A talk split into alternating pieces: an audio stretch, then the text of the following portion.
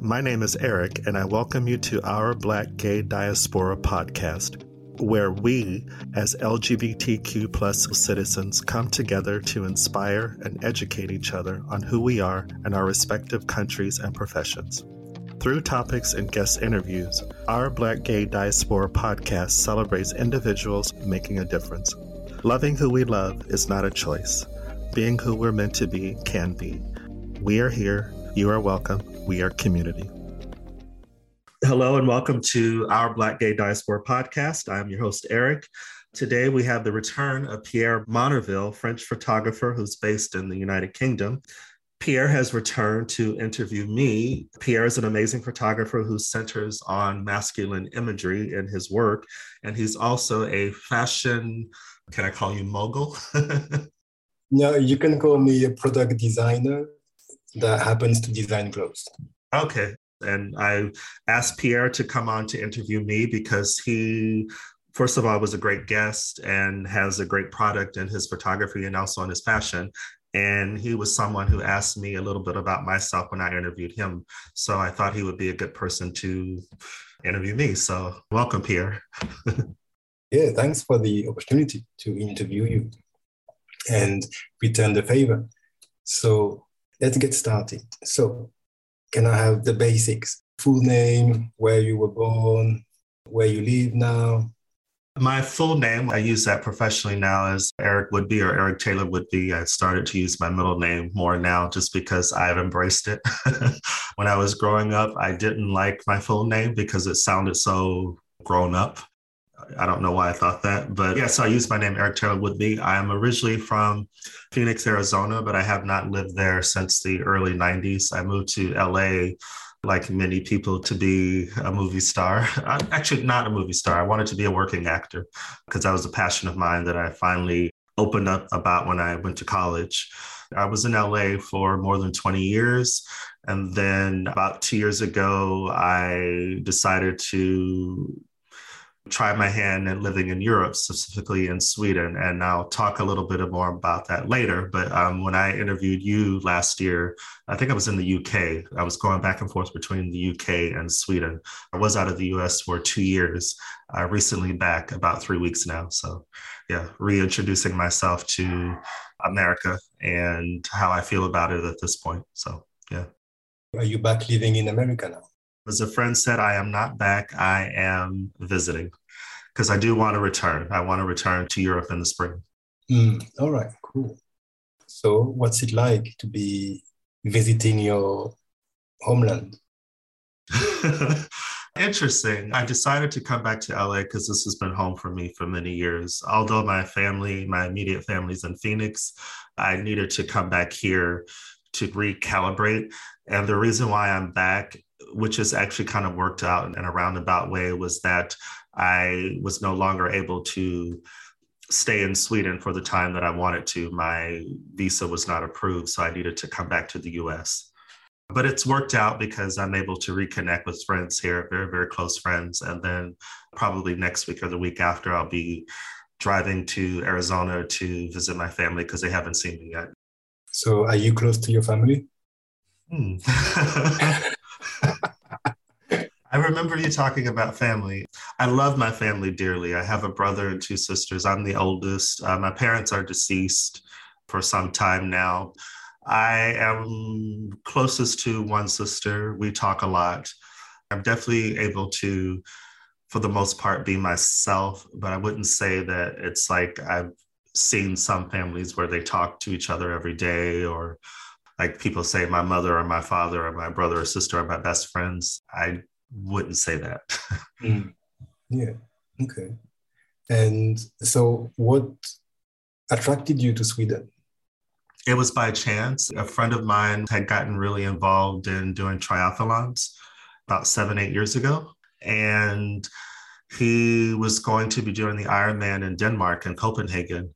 And we had met up for lunch like we did every now and again in Hollywood. And he had just split up with his boyfriend. This was 2015 in late July. And so over lunch, he asked if I would join him because he just wanted someone there that knew him that could be kind of a support. For me as a person, something that this journey I've been on the last two years is helping me acknowledge more as I can be very regimented and controlled. And so when he asked me, I didn't say yes, I didn't say no, but in my mind, I was like, absolutely not, because I only had like, I think maybe two and a half, three weeks to prepare. And so I said, I'll think about it. I'm not a religious person, but you know, I have a spiritual life. I have a spiritual journey I've been on for some time. And this voice just said to me, well, why not?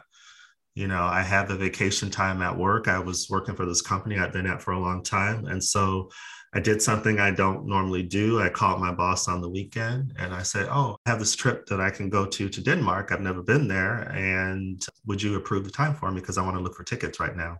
And she said, Sure. I was focused only on Denmark. I've been fortunate to travel internationally since 2008. And so whenever I travel, I'm always looking for stuff to do and things of interest. And then a woman that we worked for the same company, and just by chance, a couple years before, I had moved on the same street as hers, and she's from Sweden. She's also black. So I was telling her, I was like, "Oh my God, I'm going to Denmark! I'm so excited!" And she's like, "Well, you have to go to Sweden. You have to go to Stockholm." And so I was like, "Sure, why not?" I found a cheap flight. I had no real knowledge of Sweden, of Stockholm, but when I arrived there, I just I, I felt something. You know, when I've traveled, I always think, well, could I live here? And it was the first place I visited that I just felt, I won't say at home, but I just felt most myself there. Mm. So I kept coming back and forth for the next few years. Uh, hopefully, not boring too many of my close family and friends because every time they talked to me, I was like, oh my God, Sweden, Sweden, Sweden, and Stockholm. And especially when I started to meet people and make friends. In March of 2019, a very good friend of mine, I was saying I do want to move there. And he said, Well, I found that when I want to make a decision that I truly believe in, just make an active decision. And so I bought a one way ticket there for October. And then in August, I put a notice at my job and really started to tell people. And that's how I got to Sweden to initially look for work there in the field that I had been doing for a long time graphic design. So, um, how did the move go? It's been interesting because what I had planned has not happened. That has actually been good, I can say now, because I really was focused on plugging into, at least in my professional life, a life that I had had before here in LA. I was working for an investment banking firm in the marketing department mainly. And I was focused on looking for that type of work. And I was completely okay with that. That hasn't happened. It didn't happen. And what that gave me permission to do is to ask myself, was I ever really doing what I felt called to do when I was working there? Literally through a lot of tears and just self reflection, it's like, no, I've found some freelance work, but what's come about as a result of that is I've rediscovered my creative self you know, although I was doing graphic design, what I'm doing now with podcasts and a couple of the things that have re-entered my life is realizing that anything creative has to come from the center of my chest, from the soul. And so, yeah, that's kind of where I'm at now. Still looking for work there because I would like to make Sweden first choice or Europe my home base because it feels like there I can be myself. Mm. And there's been some guilt about that. I messaged you the other day about that. I don't know how much of that is being American. In terms of identity and all of that, how are you living the fact that you're an American abroad? You talked about the guilt. Mm-hmm. Can you explain a bit more? I think maybe it's less about my nationality as an American as being Black. I've always been proud of being Black. I've never been ashamed of that. But I'm someone who comes from a small nuclear family. We moved around a lot. I struggled for many years with not everyone saying, but having people here and there saying that I don't sound a certain way or I don't act a certain way or I don't have certain interests. So therefore, I'm not representing or being authentically myself as a Black person. And so I think the guilt comes about because I worried, and less so now, that people would think that this was a step towards saying that I didn't want to be Black. And that's definitely not true. Mm. And interviewing people like you, I know we're everywhere. Yeah, I really resonate with that because, you know, so for example, the way I experience Blackness is nothing to do with me, is what other people see Black people should be. I am me. I happen to be a Black gay man. And I think Blackness or whiteness or whatever, the way I understand those concepts is always about conforming to something else, to you know other people's expectations. Yeah, thank you for that. Yeah, because I would completely agree. I don't experience blackness in a negative way internally. It's responding to people's perceptions or assumptions around that. Yeah, I like that. Yeah. And in Stockholm, have you got black friends around? I do, yes. Yeah.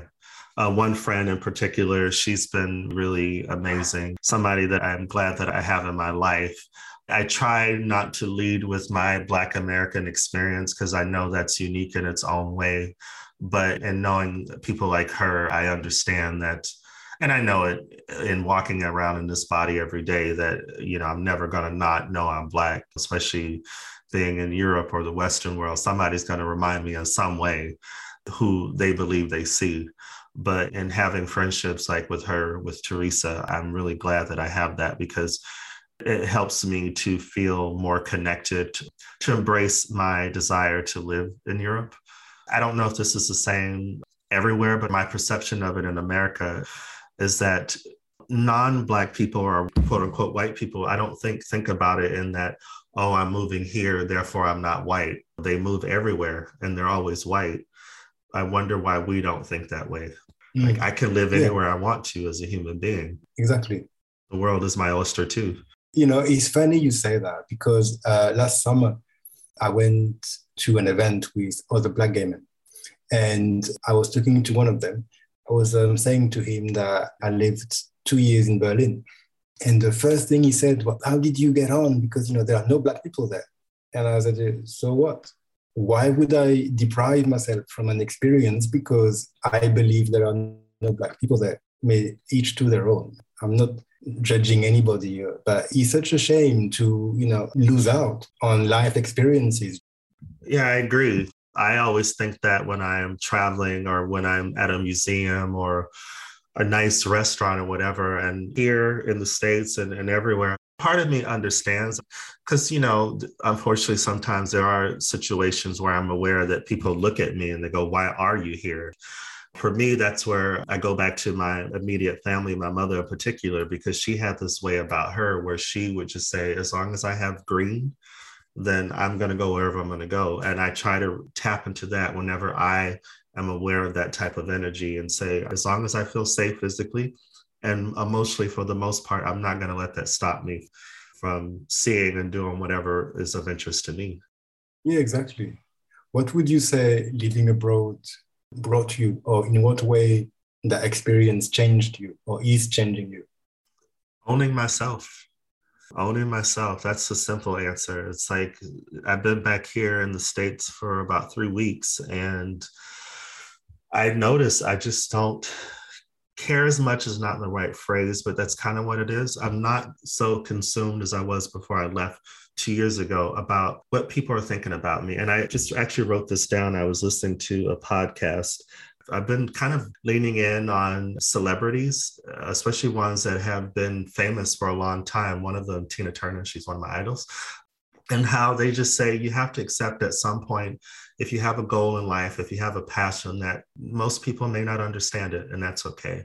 And I just wrote a quote that I heard in a podcast where the singer was saying she realized at a certain point in her young life that she wasn't going to be ordinary and that was okay.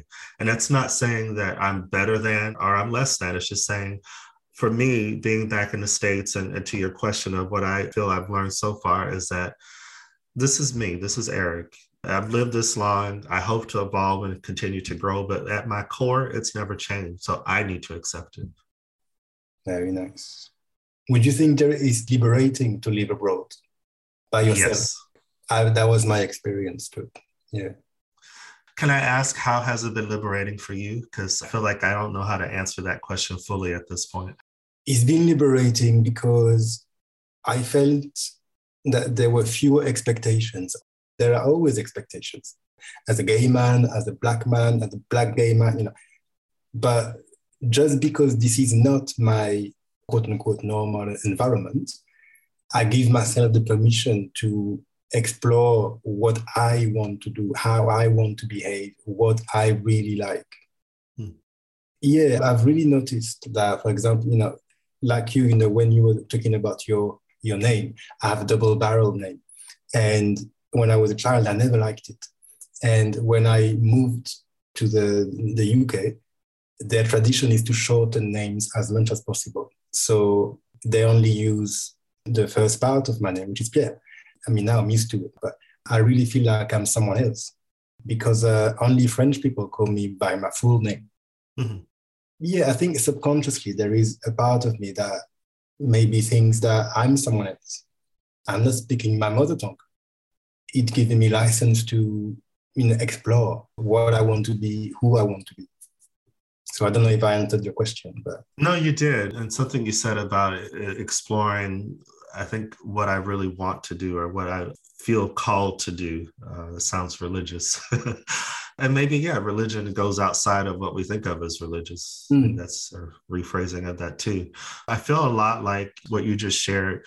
You know, one of my first idols, and I wasn't out when I discovered him when I was about 14, was James Baldwin. I found out that he was Black, he was American, and he lived most of his life in France. I was like, oh my God, like I don't have to limit myself to America if I find somewhere else that feels comfortable for me. And what you just shared, me slowly rereading his works lets me know now it's like, oh, I can do that too. And it's not too late because I struggled with that too. Part of my decision in doing what I'm doing now was I thought, oh, I'm too old. I always say I don't lie, but I don't volunteer. but you know, that's really male privilege. You know, we get away with so much just in terms of age. Yeah. And I think our generation, our 40s, are not our parents' 40s. I really believe, you know, 40s for us is my parents' 30s. Yeah, I guess I should confess I'm actually older than you. I'm today? I'm a couple weeks away from 52. Ooh. Good. I felt like when I was in my late 40s, when I first came to Sweden at 45, that it was too late. I wasn't consciously plugged into believing that my life was set in stone, but I guess I was because, you know, I had been at this company for more than 20 years. I was making really good money. I had a life on the outside that looked good for LA. You know, I had a cute car, I had a cute apartment in an area of town that I always wanted to live in. I wasn't unhappy in my personal life with my core group of friends, but um, professionally, I just I, I wasn't fulfilled, and I didn't know it until only a year into being in Europe. Wasn't that I wasn't having moments of joy in my professional life, but I, I wasn't really passionate about anything. Mm. And then I had to acknowledge too that I had been working for a firm that there were some things that were not ideal that I don't want to ignore or pretend like they didn't exist, dysfunctional parts of it. Mm. And do you remember a moment when you thought, right, that's it, I'm leaving? Was there a moment or it was gradual? You know, the life which from outside looked, you know, like you had everything to be happy. Mm. Uh, as far as the job, I wasn't conscious of that until after I left. mm. My reason for leaving wasn't because of the job. Yeah, there was a process. I first came to Sweden in 2015, August, and then every year after that, I would come to visit. That was part of the process. I remember one of the last times I left, I felt sad. And I was like, this is a weird fucking feeling to be sad about leaving a country that's not my home country. And then I finally started to admit that to people like, I feel sad when I leave there. What is that? And that's when people who are in my life and who were at that time said, well, maybe you need to sit with yourself and be honest about what does that mean for me? And so the process included like, oh, yeah, I'm leaving this job that I'm making good money. What will people think? Are they going to think this is a midlife crisis? What's next? A red Porsche and a boyfriend that's half my age. It was all mainly connected to what will they think, whoever they are. Mm. And I had to get to a point when I decided to do it to say, it doesn't matter. And that's still an ongoing process. So now, what about the podcast? that was not planned at all. I discovered podcasts in 2017, listening to them. A coworker, a gay guy, suggested I listen to RuPaul's podcast, What's the Tea? And that kind of was my introduction. And I remember the very first episode I listened to. I usually drive for the holidays from LA to Phoenix, which is about five and a half, six hour drive. And that episode was a really good one for me to be introduced to not only podcasting to but a little bit more to who he was saying he is outside of what we know him to be. And he talked about like being at an event where there were a lot of black celebrities and he felt like he was being shunned. I'd have to listen to it again but from what i remember he senses some of it could be because he's gay. But he opened up that this was a familiar feeling that he had gotten from black people um, who treated him that way, who were saying, oh, you're not quote unquote black enough. And for me to be introduced into podcasting through that episode was really good because I was still very heavily struggling with that, even though I wasn't saying that. So, yeah, podcasting and listening to, never thought it was something I would be interested in doing. Almost two years ago, a friend of mine here, Jenny, uh, shout out to her, she called me when I was in Sweden and she had an idea that we do a podcast that we're still doing called Wallflowers in Bloom about introversion, about being introverts. At first, when she introduced the idea to me, I was like, ooh, I don't know if I want to be public like that about my life. But that has been an amazing journey because one, I've discovered a bit more what that means. I thought introversion was shy, which I can be at times. And I understand for myself that it more to do that I'm not, I wouldn't say like a type A personality but yeah, that was my introduction into podcasting. We started doing that, growing in that community, and that was giving me confidence to be more myself. And then last year, around this time, at this point, I'd been out of the US for a little over a year, and I was still like, I, I want to know more Black people, specifically Black LGBT people. And this idea came to me in the middle of the night, literally. And I spent the next few hours just writing all this stuff that just was coming out organically. But it was scary for me because although I was doing the podcast with Jenny, at the time I was like, I don't know if I'm a dynamic enough personality to host something for myself. But then I mentioned it to a friend in Sweden, and he said, It's a really good idea. I think you should do it. And so that's how it started. And I'll just say this quickly the very first guest was somebody that I had on my list who I knew about. He's a British actor, now director, who I had discovered some time ago, but he was not going to be the first person I chose. But somehow he ended up at the top of my list. And that was another moment where the inner dialogue, positive dialogue said, well, just reach out to him. If he says yes, fine. If he says no, and I did. And in, within an hour, he said yes. And that freaked me out because I was like, this man doesn't know who I am. but that was what I needed to say, just do it. Just do it. Mm. I love it. One of the things that I've never vocalized is I love Black history. I love uh, so much. And I love the fact that I'm discovering who we are all over the world.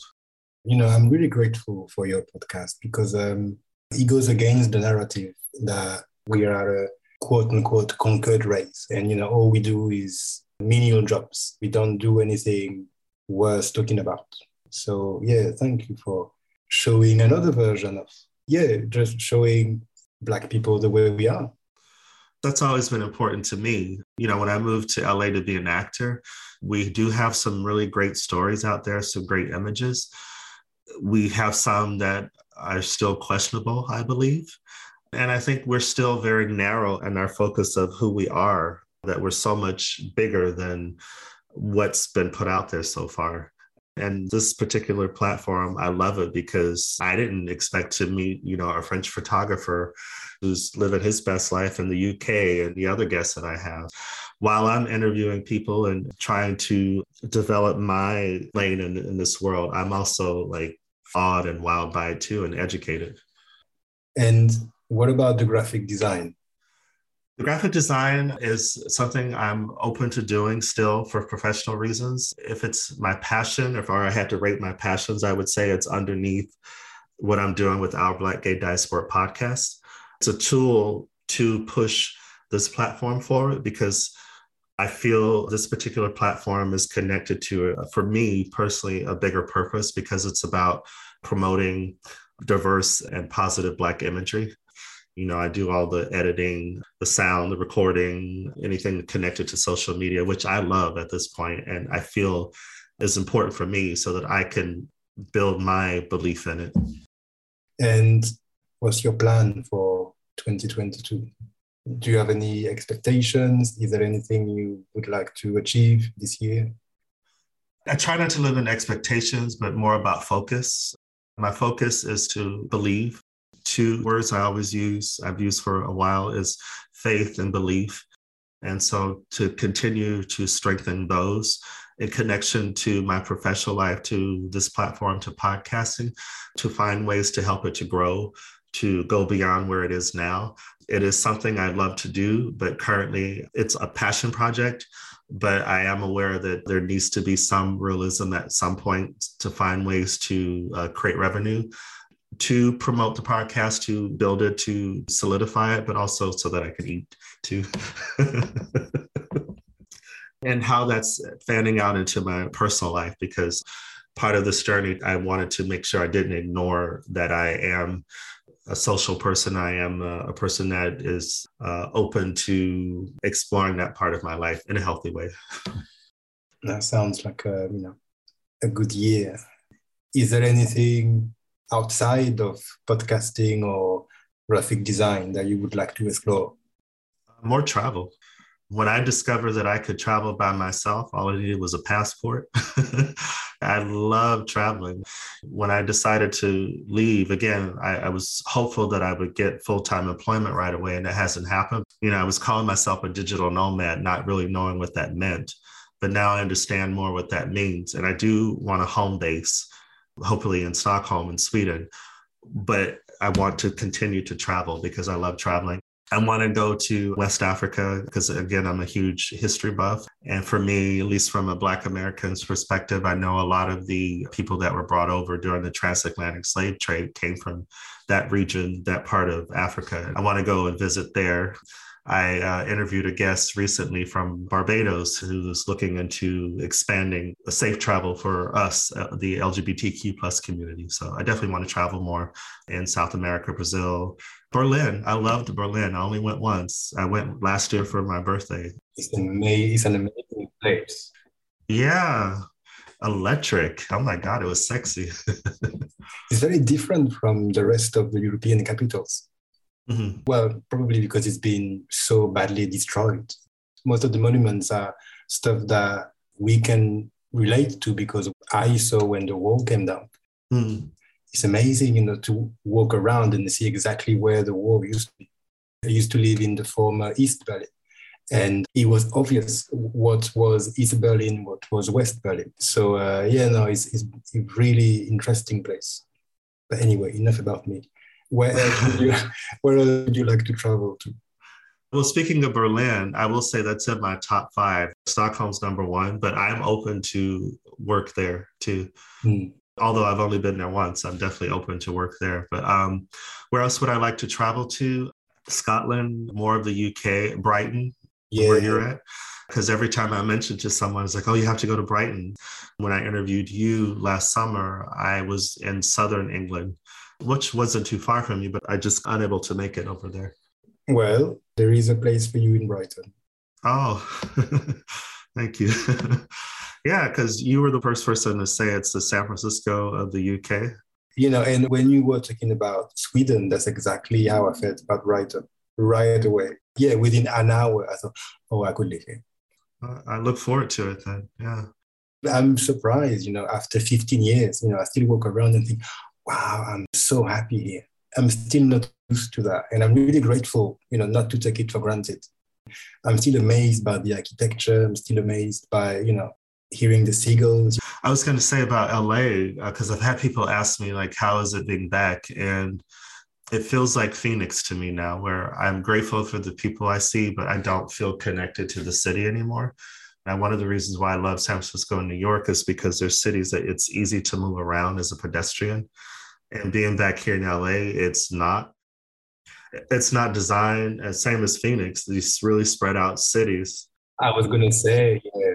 And unfortunately, I notice very distinct class differences which I know are everywhere, but I notice now that I've been gone, especially when I'm on public transportation, it's like people treat it as a better than, less than. And I'm trying not to plug into that again. And what about traveling outside of Europe or Africa? Brazil, from a historical standpoint, because I know most of the Black people that were brought out of Africa went to Brazil. I think because America has got the media machines that pushes it out there, people think that most of them came here and they didn't. Most went to Brazil and the Caribbean. So, um, yeah. So I want to see Brazil. I've heard some great things about it. I want to go to Argentina, different countries in South America from a historical standpoint, because I discovered years ago that quite a few Black communities are in South America in different countries, and I would like to see those. And the language. I love Spanish. I learned it. I'm not 100% fluent, but I understand it somewhat okay through school and just my friends here. So, countries in South America, Mexico, Latin America, even here in the States, I am American, but I haven't seen the whole country. Interesting enough, I feel more safe as a Black person traveling outside of the US. Wow no wonder. you know? Especially here in the South, so more in, in Texas. Often I, I would think, oh my God, you know, I could be shot. And it's not just in the South. When you get outside of the major cities in all the states, including California, you go through these little tiny towns where you can feel the eyes on you. And racism is everywhere. And I tell people that. But as me as an American, I feel safer traveling outside of my own country, which, you know, is uh, interesting commentary. Is there any other creative avenue you'd like to explore? Well, I would like the podcast to grow into something where it's on camera, connected to imagery. I feel that, you know, listening to us is great, but to see us in all our beautifulness is uh, where I would like it to progress to. And again, this is not negating what we see already with who's out there, but, you know, seeing people like you your photography, other people I've interviewed. I, I want that to be shown more. It's shown specifically in the Black community and it's shown specifically in the LGBT community, but our community collectively, we don't see enough of that. Yeah, that's very true. You know, another thing I experience sometimes is as a Black people, so many of us, you know, just want to do something for Black people. I'm not criticizing, but I'm just saying, well, what I would like is to build bridges rather than, you know, just keep it for ourselves. Mm-hmm. My ambition is to really talk to everyone. I've had people, acquaintances who have said, Oh, I didn't know there were Black people in France. And it's like, really? but I know, at least coming from an American perspective, I always say America, when I first started to travel outside of the US, is like a big island we know very little about the world outside of this country. This is my opinion. Because even me, you know, people are like, oh my God, I think you mentioned it earlier. It's like, you went to Germany, you went to where as a Black person? Weren't you nervous? As long as I'm paying attention to stuff around me, I can move around. And a lot of the times, in my experience anyway, all it takes is communication. A lot of the times, people realize, oh my God, we actually very similar we all want our basic needs met and a little bit more and majority of us we want to be happy i'm not trying to say that we need to teach people but just by being who we are i always try to you know watch myself don't expect every white person to be racist i like to give people a chance to show me that you know they treat me like anyone else and I try to be the same way. It's one of the reasons why I like to be aware of the world, but not to like with the news, especially in the last couple years, you know, we've made it public again about how insidious racism is and how much more prevalent it is than I think most people realize in our day-to-day lives. But I don't want to focus on that to the point where it weighs me down. Yeah. Yeah, because I got into that headspace when I was in England the first time. I didn't really go out as much as I could have, especially when I was aware that I was in neighborhoods or communities where there weren't many Black people, or I was aware, oh, I haven't seen a Black person today. And it crippled me, I'll be honest. Mm one, I had to open up about it. I reached out to a friend of mine, Naomi. Uh, shout out to Naomi, who's a world traveler, Black American, who's amazing. I always shout her out because she's somebody that I've discovered through podcasting. And um, I, I reached out to her, and she said a lot of what you said earlier is just, you know, don't let that get in the way of being yourself. And I needed to hear that. I needed to open up about it and to hear it. Uh, I don't want to do that again. Mm. Have you experienced the node between black men. In Europe or in America? In Europe. It usually depends on where I'm at. Yeah, yeah, yeah, yeah. Yeah, it depends on where I'm at. I try to make eye contact, especially when uh, we're in spaces where I feel that we need, we may never talk to each other, but we need to look at you and look at me and say, We're at this museum. You belong here. I belong here. I see. You. I don't see it with the younger generation. I see that in, you know, maybe like 30, 35 plus, really. I haven't experienced that because I don't really work in a big corporation, but I would expect that, you know, if it was a big corporation and you see two black people, mm. then they will acknowledge each other. But, you know, something happened and I was astonished by that. I was in Shanghai. I left the hotel to go to the supermarket. And so, you know, I was minding my own business, listening to my music, you know. And then this white man in a business suit, you know, mm-hmm. when we were more or less at the same level, he nodded at me. And I was like, oh my God, that would never happen in the West, ever. If he was in London or Paris or whatever, he would never even look at me. Or, and I wouldn't look at him either. It's just because, you know, we were two Westerners. So, uh, you know, that's interesting. I could see that, but I never thought about that. For me, I usually think oh, only Black people do that if they live in these cultures or they're the ethnic minority. But to hear that somebody who's European, but they see you like, oh, he's different, I'm different. What I noticed, similar to that experience you shared about in Shanghai, is meeting white Americans in Europe and how I've developed a bond with them that I wonder would exist if we were both in the States, yeah. especially when I'm aware of socioeconomic status. In us connecting, it's like Americans across the board, we're so much more alike than we realize. Well, that's the whole expat thing, isn't it?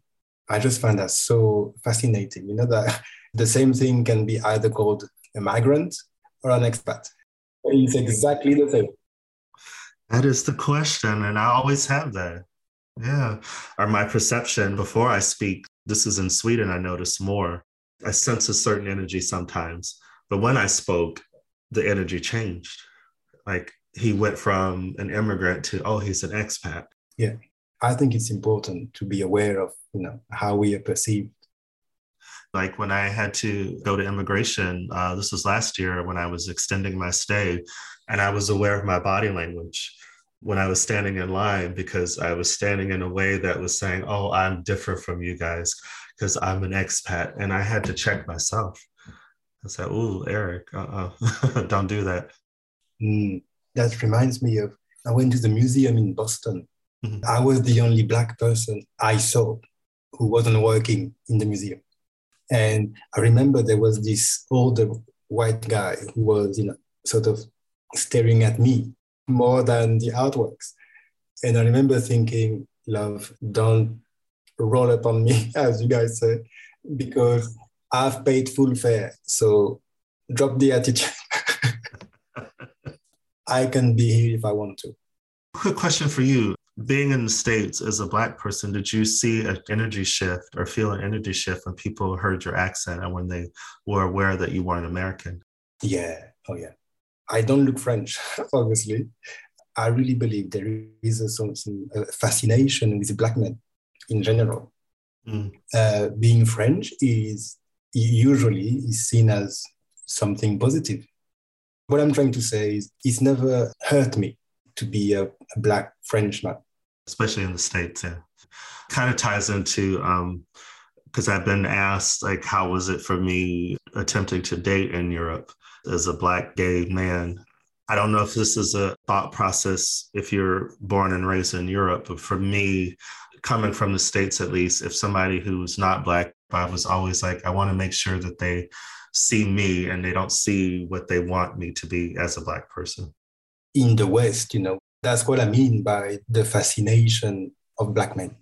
Either we are fetishized or yes. we are we are feared, both at the same time. It's very rare for me to feel like I'm treated like an individual. I'm not trying to generalize, it's just my experience.